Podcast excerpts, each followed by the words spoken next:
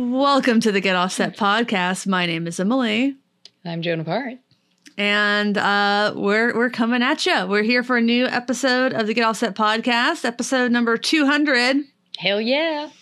Been doing this for that's almost 4 years. it's crazy.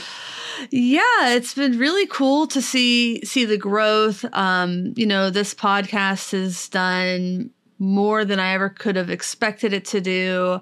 And I just want to give out a quick thank you to those who've listened over over the years and hopefully still are. Yeah. No, again, like when I was looking through the episodes in preparation for this, I realized in going down the list of episodes that I've pretty much kind of listened almost since the beginning because like yeah. every time I crossed like a certain uh, episode name and I was like, oh yeah, like it would start to vividly like I remember that episode, like what you mm-hmm. guys talked about. But yeah, a lot of people I've met through listening to the podcast, really grateful, and I love the humanity that's found. Not just gear, but there's really something in the community that when you guys talk about some of these topics that I think other podcasts or other just really don't get to the heart of. Yeah, thank you. That means a lot. And uh, for all those who are listening, we still have uh, reviews on iTunes. You can subscribe on iTunes, Spotify. Uh, video episodes are actually now available on Spotify, which is pretty cool. I was wowed by that. I was like, wow, they're yeah. doing this? This is awesome. yeah. They're not all up there, um, but many of them are. mm-hmm. uh, I do have an upload limit on my internet, and every month I oh, exceed no. it. I've done that a couple of times. It's like, hey, you're about to. Oh, you did. yeah, I did. Yeah, oh, well. I always love it when it's I get the email on like the one of the last two days of the month, and you've used ninety percent of your data for yes. the month. Like success. TikTok. TikTok. Get my money's worth. God damn it. I'm clocking in and clocking out. mm. Clock yeah. uh, I'm not giving you anything for free. Yeah. So uh, yeah, that's it's it's amazing. Um, I'm just really really thankful for it. No, um, you guys really worked cool. hard on this, and uh, mm-hmm. uh, the way that it has blossomed and created a community that's part of it, not only the Discord but also the yeah. demos and stuff like that. Like you have a lot to be uh, proud of. You've accomplished a lot. Thank you. Yeah, don't know what I was thinking starting a podcast, but here we are. um, yeah, but I was reading. I was reading some data, going through some data this yeah. month, this week, and um, did you know that currently 64% of music festival lineups are all male built? Like like 64% of the bands either mm-hmm. only have men in them or it's um a, a male performer. 64% i mean that's kind of feels like it's yeah i mean it's common. Yeah it it's it's come a long way. You think about oh, Woodstock '99. Woodstock '99 had three female performers, one for every day of the festival. Alanis Morissette, Jewel, and Sheryl Crow. Yeah, the tokens. Yeah, and I don't know. Maybe there were some women in some of those bands, but um, nothing's really sticking out to me when you think of the performers. But then, like, even if, like, say, Kid Rock had performed and he is a woman on drums, yeah. it wouldn't have counted because Kid Rock is a solo, performer. Yeah. yeah. Um, but yeah, I mean, when you think about it, um, when you're putting women on your bill, like, hey, we got one. Okay, we're good. We met that quota. We're, you know, quota. like, that's what that, it sounds. Yeah. I don't know how intentional it is still, but it used to be quite intentional. Like, oh, we already have a woman on the bill. They'll for, leave even us at, alone. Yeah, yeah. even at a lower level kind of show. Like, oh, we have the, the token girl band or whatever. And it wasn't even it and it was taken less seriously. Yeah. I mean, I've heard we'll, this going through, you know, I'm sure it still happens. I just don't know if people will go out and say it. they won't say the quiet part out loud, you mean? No, they they try not to. But um, I was reading some data from the bookmorewomen.com website, and it is getting better. Um, at least through 2021, it had been getting better. Back in 2012, when they first started tracking this, and what they do is they look at the show posters for all the major festivals in the United States, mm-hmm. and then they look to see where are the women. And they're the ones who will make those posters. It'll be a GIF of the default poster and then they'll remove all the male names and just see mm-hmm. how many women are left. And that's that really makes it quite yeah. stark because one, you notice a lot of the top build acts are just completely gone. Yeah. And then it just kind of trickles down from there. Which, hmm. you know, if it when you look at younger bands and people who are learning music, it's a lot more equitable the farther down the pyramid you get um, in that kind of way, or the further up. I don't know, whichever direction you start at. uh, and then there are just so many more hoops that uh, women have to jump through to get the kind of success to get you know mid to top billing on on some of these festivals uh, so you look and some genres are more receptive to women folk for example to the point where a lot of women are kind of characterized as folk music Yeah. regardless of their genre the same way a lot of black artists are ca- categorized as hip hop when that's not what they are No, and it's unfair to do so. yeah. You think of that first Santigold album, like that's just an indie rock album. But she's black, so people kept calling it hip hop. I'm like, oh, I don't see how. Uh, can you don't see the problem with that? like, Yeah. female and female fronted is not a genre. That's Yeah. women have been saying that since at least the 90s. Yeah, I feel like- uh, I think also if I think about bands, and again, I don't want to butcher too much when I say that, like Skunk Anansie, it's like you have like a rock band, but it's fronted by a black woman, which I don't see much like if you think Cult of Personality and Living Colour around the same time, it was very hard for either women of color or people of color to break through. And especially even women still, of color. Especially, yeah, especially in a genre that they're not customly associated with being a part of. So Mhm. I definitely think their voices in these areas of music are deafened or quieted um, when they should be more present today. Because Yeah. I think what they bring to the table is really important for evolving the music in ways that it hasn't before. Like Yeah. it has become rather stale and bland in many ways. Yeah, but like let's look at this data since 2012. hmm In 2012, 82% of the lineups were all male. It gets worse in 2013, 84%, then 81%. Um, 2017, it gets down to 76%. And their goal, this organization, is to break it down just more equitably. Like they would love course. if 50, Yeah. per, like, yeah, sure, have your half all male acts, but then we want female, NB, mixed gender Yeah. bands, obviously. Um, Yeah, and yeah, LGBT, all inclusive, at least 50%. yeah just just make it more make it look more yeah. like your your concert goers in that kind of regard Of course. and i think you're not going to sell fewer tickets i used to work for a smaller festival and every single year our lineups would be 50% female or nb or mixed gender it just it, it was equitable and we never promoted that we never were like look at our diverse lineup. We just here are the bands. And people said that's awesome. And we sold out every year. No, easy. course. it's it's really easy. But yeah back in 2012 9% of the bands were female and 9% were mixed gender.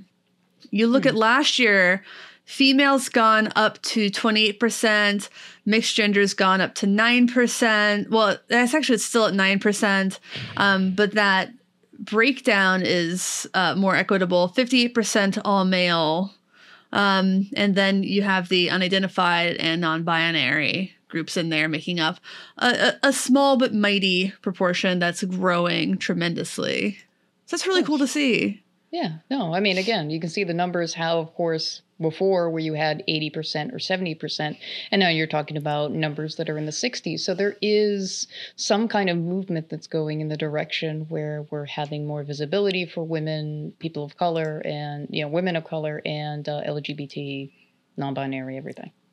Yeah, and and I kind of worry that we're plateauing a little bit in that growth Mm. just because it seems like it's gone a little bit backwards. In fact, it- the number they have in their header right now, that organization, um, bookmorewomen.com, the header says 64% of the lineups are all male. And if that's this year's number and last year's with 58, that is a bit of a backslide. It was. And Pitchfork was talking about this too back in 2017. Uh, they said our music festival lineup's getting worse, as in, are they getting less unique? And I think the answer, just looking at the data, is yeah, these festivals are not extremely diverse. You, you know, a lot of the big ones that used to be independent, like Bonnaroo, are now run by like AEG. So the big Mm. promoter is AEG Live Nation. They're Yeah. running a lot of the same festivals. They're booking a lot of the same bands. Yep. Exactly. Yeah, that's like when you think of uh, Hollywood and you have uh, a series of mu- movies and they're all fronting Jason Momoa, like every starring role, all coming out similar times. It's like you're booking the same people. Like it's not Yeah. diverse. It's, oh, it's these people again. Like you're totally disengaging your demogra- other demographics because you're like, uh, not interested. Yeah, people used to follow these festivals, but why are you going to follow them if they all have identical lineups? Like 2005, Bonnaroo shared less than 10% of its lineup with Coachella and Lollapalooza, and now Bonnaroo shares uh 37ish per, well as 2017 Bonnaroo shares 37% of its acts with Lollapalooza and Coachella. And that's not just them. It's they're all becoming more homogenized and the same. And this really took off around it looks like 2009.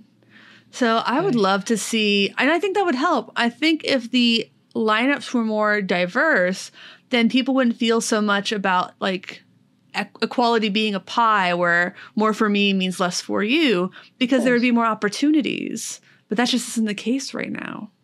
No, and again, having some of the similar bands with different festivals and situations, like again, like you are missing out on other bands that could be fronting different festivals. So you'll have maybe some of the bands that you like, but you'll be exposed to new bands, which are really Yeah. what I think is going to be the best thing going forward.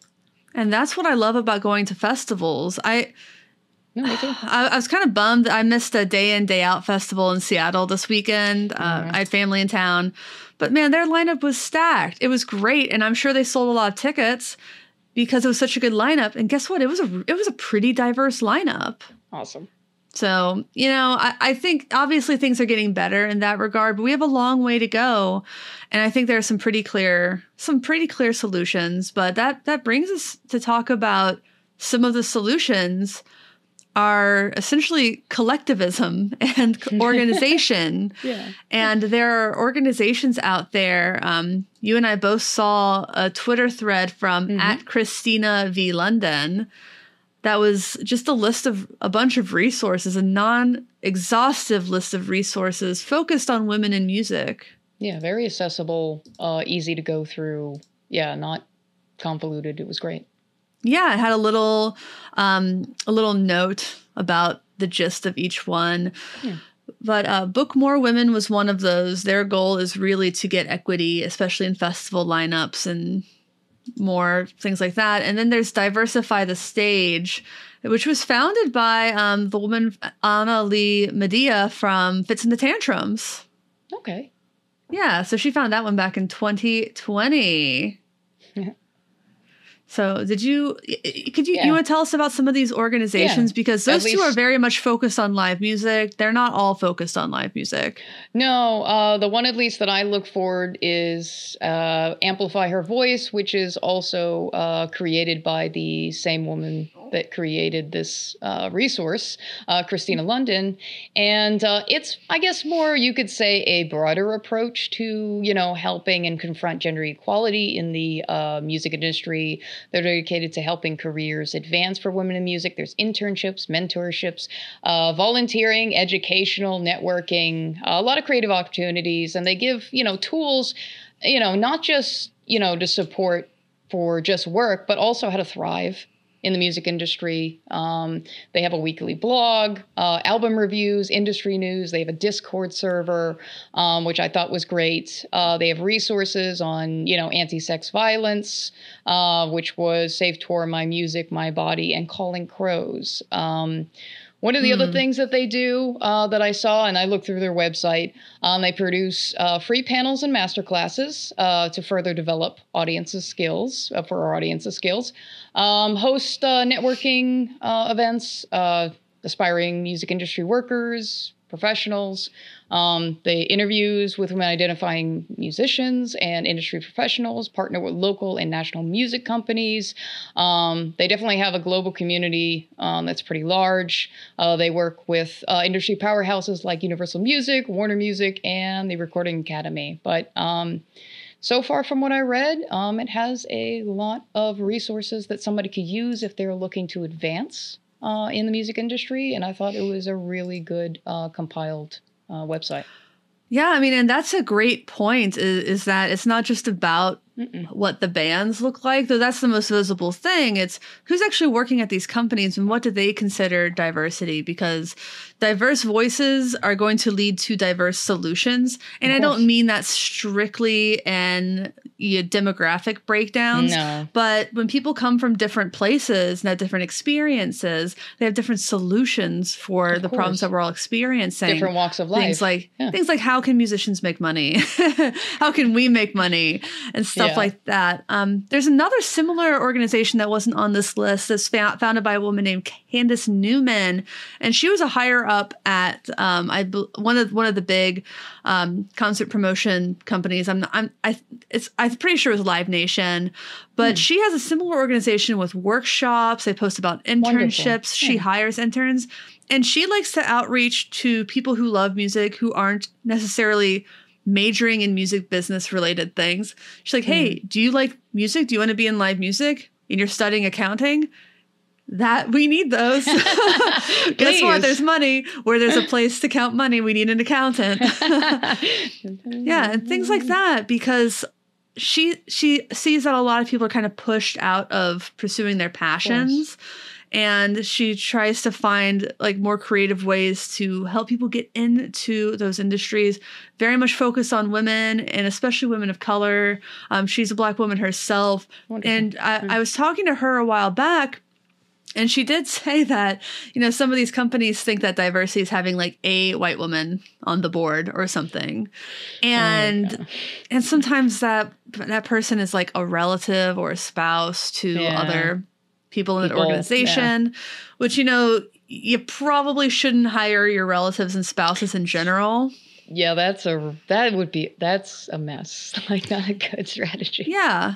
I mean, some companies have policies specifically against that. Yeah. and some don't, obviously. Yeah, so it's just, it's the same kind of thing. So amplifyhervoice.org. Um, let me pull up the Live Out Live website, but um, that's another great one. I know she's based in California. Liveoutlive.com.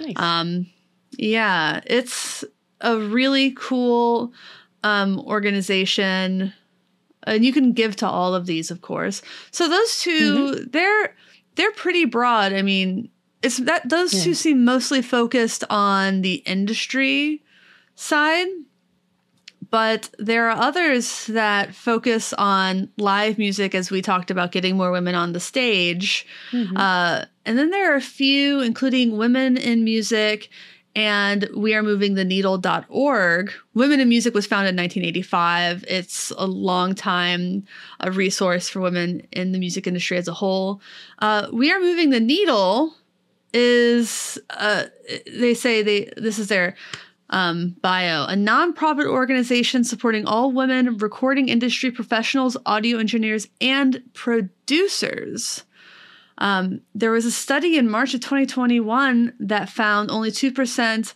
of the producers um, that of, of like this, the top music released that year okay. were women. Two percent. Wow, that's that's horrifying. yeah, producers and audio engineers actually. That makes it worse. Oh. Yeah. Uh-uh. Which is wild when you think about there's plenty of success with women producers and engineers. Yeah. Susan Rogers was a longtime engineer for Prince. Um, mm-hmm. Emily Lazar, fellow Emily, she is um, she created "We Are Moving the Needle," and she's a Grammy-winning, nominated eight times for Grammys. Uh, producer, mastering engineer. Um, she's she, I'm sorry, she's a mastering engineer. I was like, I knew okay. that. Uh, so she is trying to, you know, move the needle in progress in the studio. And like I said, when I I went to school for music business and part of that was studio production. And I had to learn some studio production, but it wasn't my focus. And as it became time to pick a focus, you really did see more women gravitate toward the business side and fewer women gravitate toward the producer side. Mm. And I just I don't believe that it is a, a matter of intrinsic interest. I was definitely interested in studio stuff, but I think I saw more opportunities for myself on the business side because you do what you see. Yeah, I was trying to think off the top of my head. One of the producers, I don't remember if it was on one of the albums for, was it Manchester Orchestra or Holy Holy? I'm trying to think what it was, but I know on one of those albums that I I loved, um, there was actually a woman who was a producer on that, and her name is not coming to mind right now, but I knew that was basically one of the uh, producers that I definitely knew was a woman on one of those. Yeah. I'm I'm not sure which one. Feel free to look it up. Yeah, I figured I'd look that up. Yeah. So there is um gosh, which university? USC Annenberg did a study in March 2021, um, an il- inclusion initiative survey. And they go by year. One of this there's so much data in this, I wouldn't know where to start, but um the prevalence of women artists across the top 900 songs of the year it Yeah. really hovers like at the lowest was 16.8 and the highest was 28.1 that's only a quarter of women Oof. only a quarter of women and uh, women are more likely to be solo artists than part of bands um, all of those artists that's 21.6% um, 30% are individual artists so solo artists and only 7.3 are in bands Wow. Yeah. I the only thing is I don't think that really shows how the difference between women and men in bands because just in general becoming being a solo performer is more and more popular. But yeah, you're a little more hard pressed to find women bands in that top echelon of of songs, I think. And Mhm. it's eh, like uh, you can think of like Emily Wolfe being in a band. She's it's still considered a solo performer. Yeah. No, I agree. Yeah. Halestorm, Yes. that would be a band. Yeah, that definitely is. I love this. Yeah. I think Wet Leg, uh, I feel like they're technically a duo, but they're they fell into band ish. Yeah, I would say so. That's I like their interesting. stuff. Yeah. Yeah. Women right working as songwriters. You think of how many women you know who write songs. Most it's Yeah. just like I, I wrote a lot of songs growing up. Like just constantly I knew a lot of more I, frankly I think I knew more women growing up who wrote songs than men. But eighty-seven percent of songwriters um, are men on these popular songs. Hmm. Just wild to think of. So It was it, it's interesting. Obviously, I wonder how much percent of that is gatekeeping, or is that that they're more active or getting more opportunities than women, which probably is more likely. being a successful songwriter is very relationship driven. hmm Yeah. So you have to have relationships with other songwriters. You have to have relationships with publishing, people in publishing, song pluggers. You Yeah. have to have relationships with producers and musicians. And those are just areas where women, te- that, that's, that's where women tend to get squeezed out in these things a lot of the time. Yeah, we're taken advantage of unsafe Yeah. kind of environments. So going into obviously do songwriting or be heard, and you know they're getting messages inappropriately from a producer or something in which they're like, "Hey, um, I don't know if I really want to do this, or I need to find another avenue," and then they're having trouble finding those other Mhm. avenues. So that's Yeah. also part of the scene that's problematic. Yeah, and you know, a big problem in business in general is a lot of deals are made in places where women aren't either literally aren't allowed, like certain golf courses or strip clubs, You know- gentlemen's clubs, yeah, gentlemen's clubs. Yeah, yeah, which you know, nothing wrong with enjoying those No. those kinds of places, No, but no. if that's where deals are being made, that makes it a lot harder. yeah, less harder competition. Yeah, less competition for whoever's sitting at that table.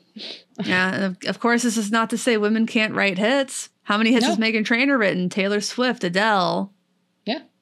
They're Oh, probably yeah. So there's no reason for these huge differences other than exclusion. This doesn't happen by accident. No. Maybe it happens because you don't notice it happening, but on one hand, it doesn't happen by accident. There are systems and processes involved that make it harder for women to enter and have success in these realms. But it, it can also happen because you're not working hard enough to prevent it from happening. Of course, yeah.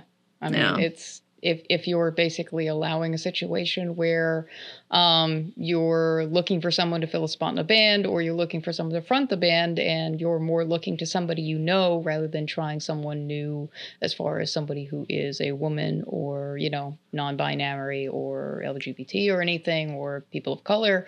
Um, again, you're intentionally choosing to not hire or not engage with people that may add a different element to what you're doing and give more opportunities.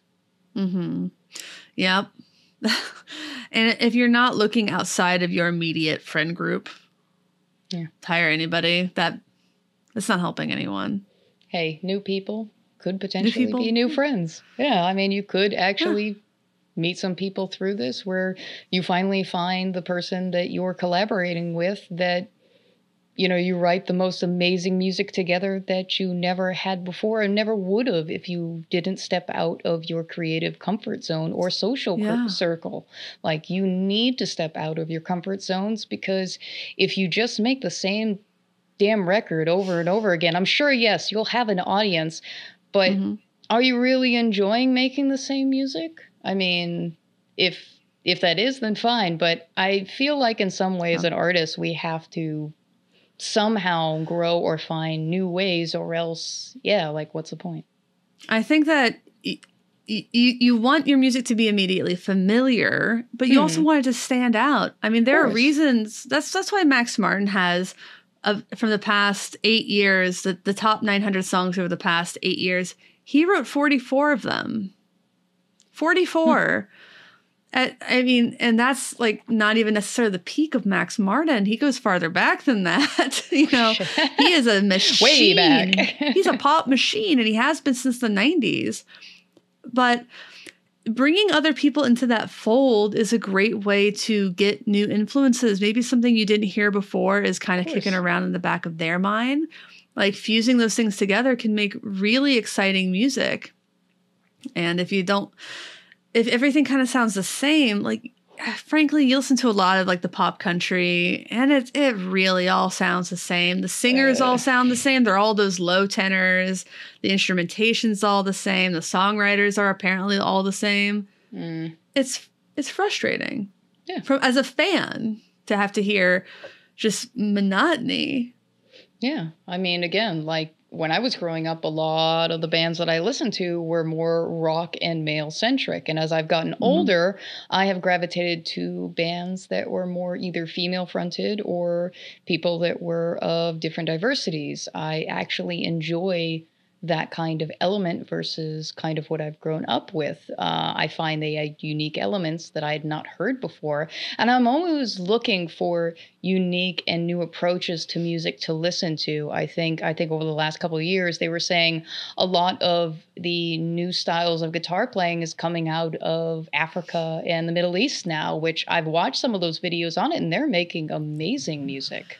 It's, yeah. It's just it's different to our ears and it's makes it feel more inventive. Yeah.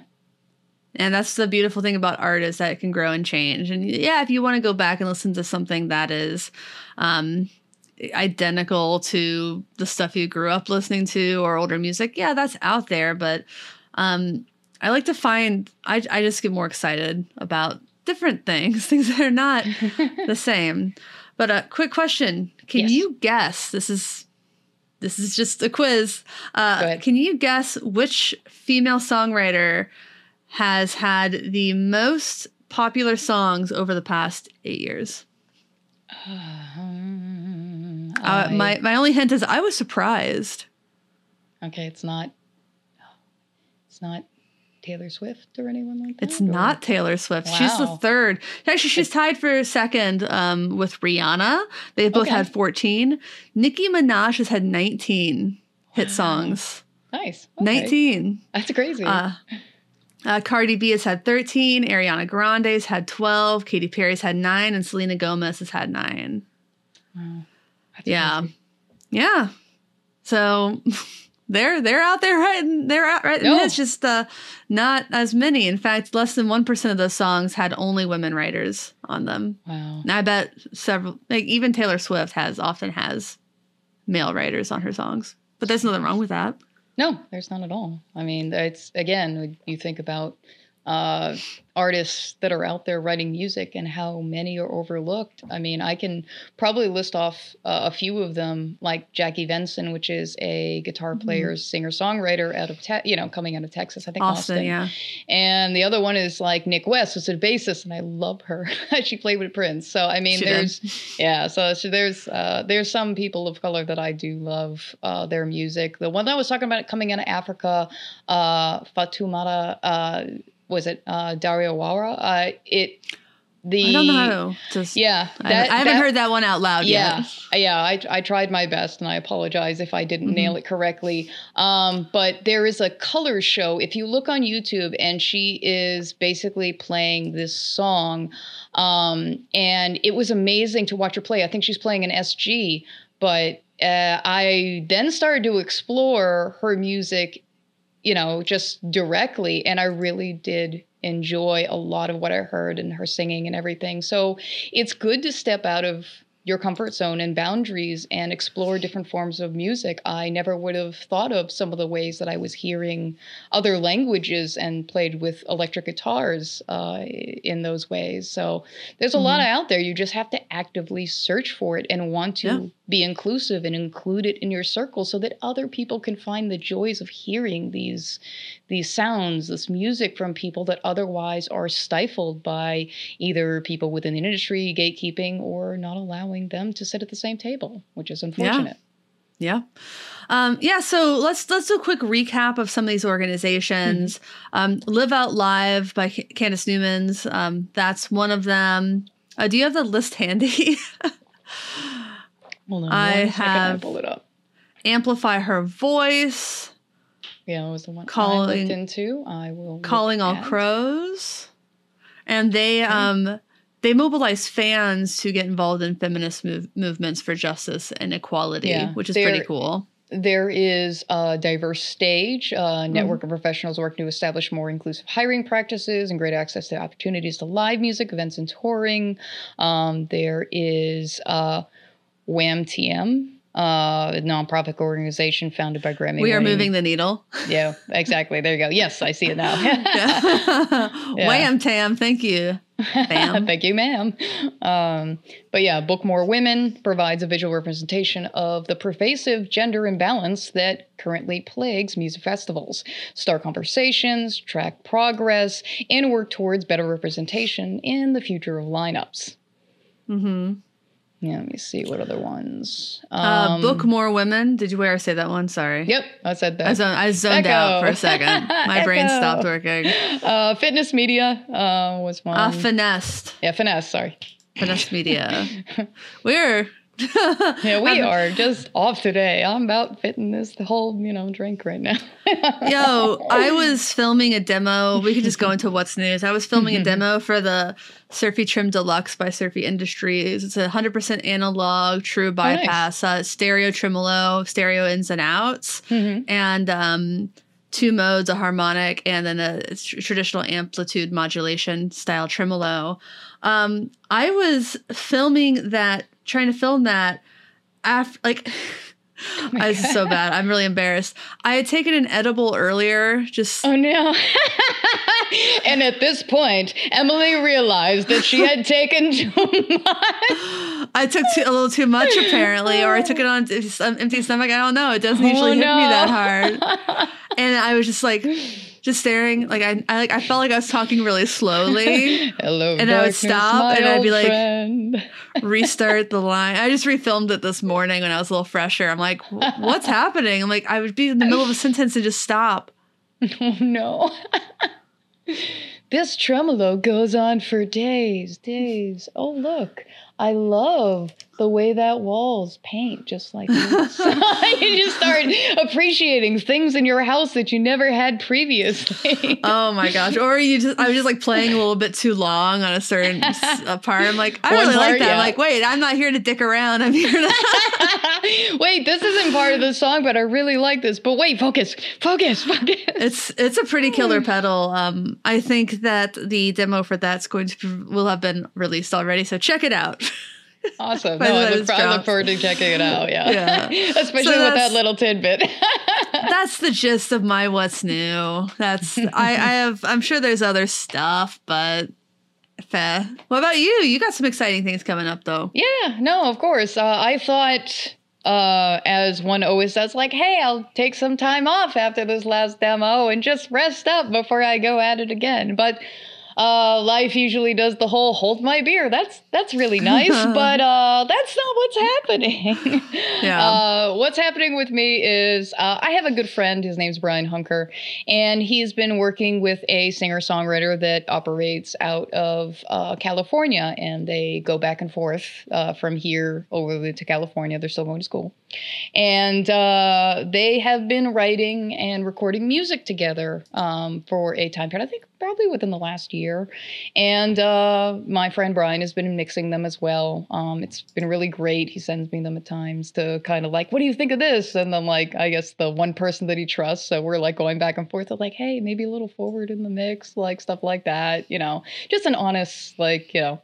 Um, but anyway, uh, their release party is, I think, Thursday, and then they're having a second um, gig, which is on Sunday and Brian, for those, uh, you know, release party kind of gigs, he's like, well, I actually want to play drums for that. Like, I know it's short notice, but like, do you? Yeah, I was like, like there's super Welcome short to notice. My world. I know. Welcome I to thought, my world. I thought of you instantly, and I was like, oh, I'm doing the Emily Run the Gauntlet.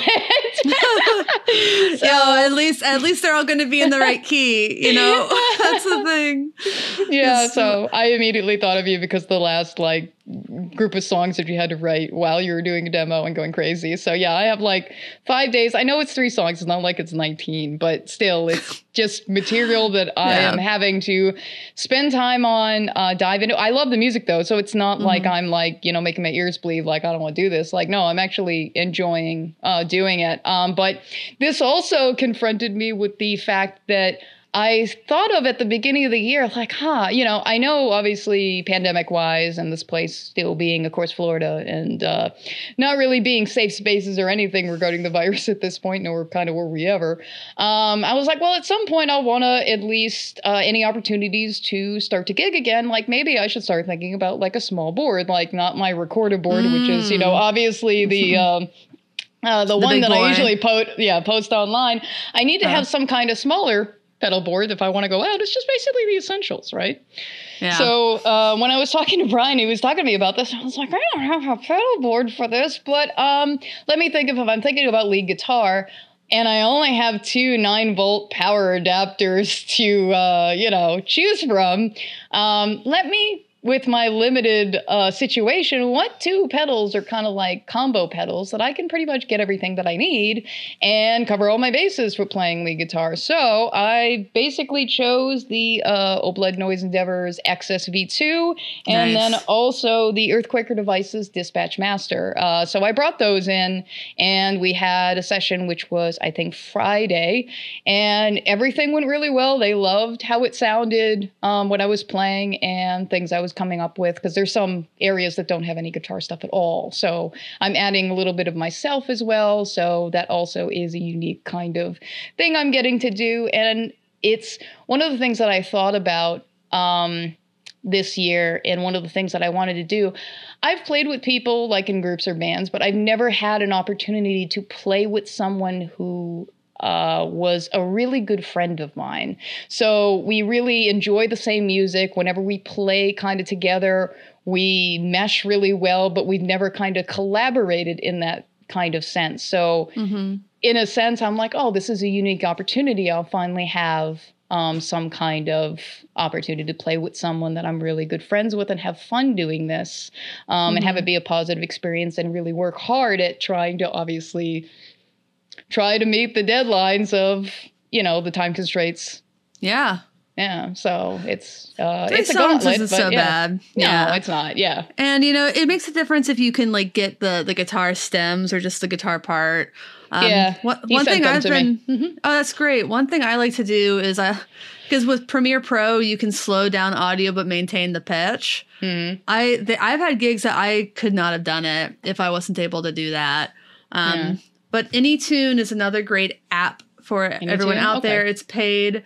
Um, one the one thing I like about that more than just putting into Premiere Pro is you Mm-hmm. can change the pitch up and down by semitones, Oh, that's right. um, which it makes everything else sound really weird. But then you can like actually hear it in, in the the key that it's now going to be played in, and you can loop certain sections really easily as well. Mhm. Um, it's a really great tool, and I, I used it for my last gig for the country music gig more than um, just dropping stuff into Premiere Pro. Okay, awesome. Yeah, I mean Yeah. that's actually a really good resource and good to know about. I mean, now I, I'm actually happy to know about that. Yeah, yeah it's uh, one of those things one of those tools and i think before i talked about some websites i used to make charts Mhm. um, and tabs so uh, yeah i'll just try to write everything down because odds of it being in my brain the next day are low Yeah, yeah, no, I get that. So, like, as far as the next day, I was going out and doing things uh, on the Saturday, but that evening, once I got, you know, uh, our session was like three hours rehearsing with the artist Juliana and Simone, which uh, the track comes out. It's called California. It's August 19th, uh, in which it would be released everywhere. And I would definitely describe the music. Uh, their sound that, they, that they've made is geared kind of, I guess, around towards fans of like, let's say, Taylor Swift, Lena, you know, uh, Lana Del Rey, Jenny Lewis, The Sundays, Joni Mitchell. It's very much in that vein of style of music. Um, so I've enjoyed it so far pretty well. But uh, that night, I told him when I left, and I was like, okay, I'm going to need you to do two things.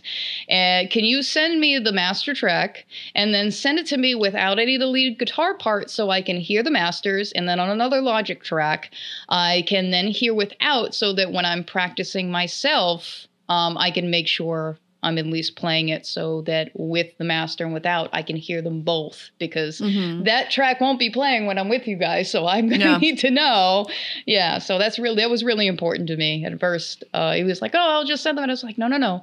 Time is of the essence. I need both, please. Yeah. and it's really nice when you can get that. Yeah. Obviously, you can't always. It's not And always, frankly, yeah. I have uh, rarely had success asking people for Yeah. those. They're always like, "Oh yeah, I can get it for you if you want it." I'm like, "Yeah, send it." And they never do. But No, Brian is very considerate and also um, very, very, um, I guess, intuitive. Uh, like, oh Mhm. yeah, no problem. Like, and he'll send it over. I've never had a problem with him. Just a joy to be Mm-hmm. around and just to do music and stuff like that. I think we meet up Awesome. like once a week or so. If I can't, it's a client or something. But yeah, Mhm. really, really, really, really, really great, a great guy. His name's Brian Hunker. You can find That's some of the great, stuff online. yeah. Yeah.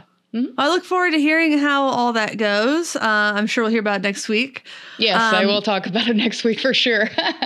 But also for next week, we, we did mention this was episode 200 of the podcast, but by the time I realized that, there wasn't a lot of prep we were able to do. So I, I think I was hoping, we were both hoping that um, those who are watching, listen to the podcast this week, maybe you could send in some of your favorite memories from the podcast, maybe That would be guests great. that we've had that you've liked, topics we've had that you liked, uh, topics that you'd like us to cover again Oh, uh, because it's been so long. Like so much has changed, and you know how I think we would I would approach some things we talked about early on, mhm. um, and some things haven't changed at all. Thinking about the episode of Online Trolls, no, that was a two-parter. Yeah. Yeah, I remember that. Yeah, it was. there was so much to cover. It really was. Yeah. Yeah. And I like how how we did that one. We got multiple guests um, Mm-hmm. and just kind of responded to. We had them record answers to certain questions, and then Andrew and I kind of discussed their answers and what we thought about them. It was uh, I, I liked I liked doing that. You know, might be a little bit harder when it's not a video when it's a video podcast and not just Yeah. audio. Yeah, but not not so bad. Not No, so so bad, as bad. they say. Yeah. Yeah. Um, but we're kind of running a little bit short on time. I have a bit of a schedule today. Uh, so sorry to everyone. This might be a little bit shorter um, than the usual episode.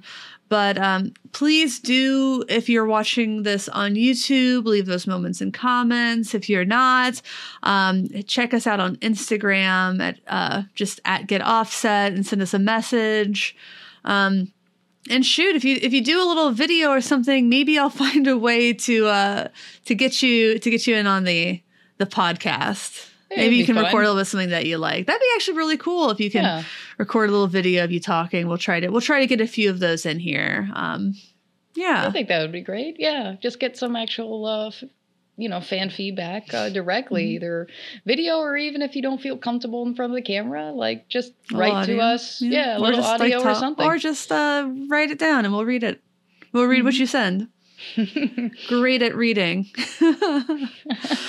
well, thanks again, Joe, for being here, and everybody out there. Uh, thanks for watching slash listening.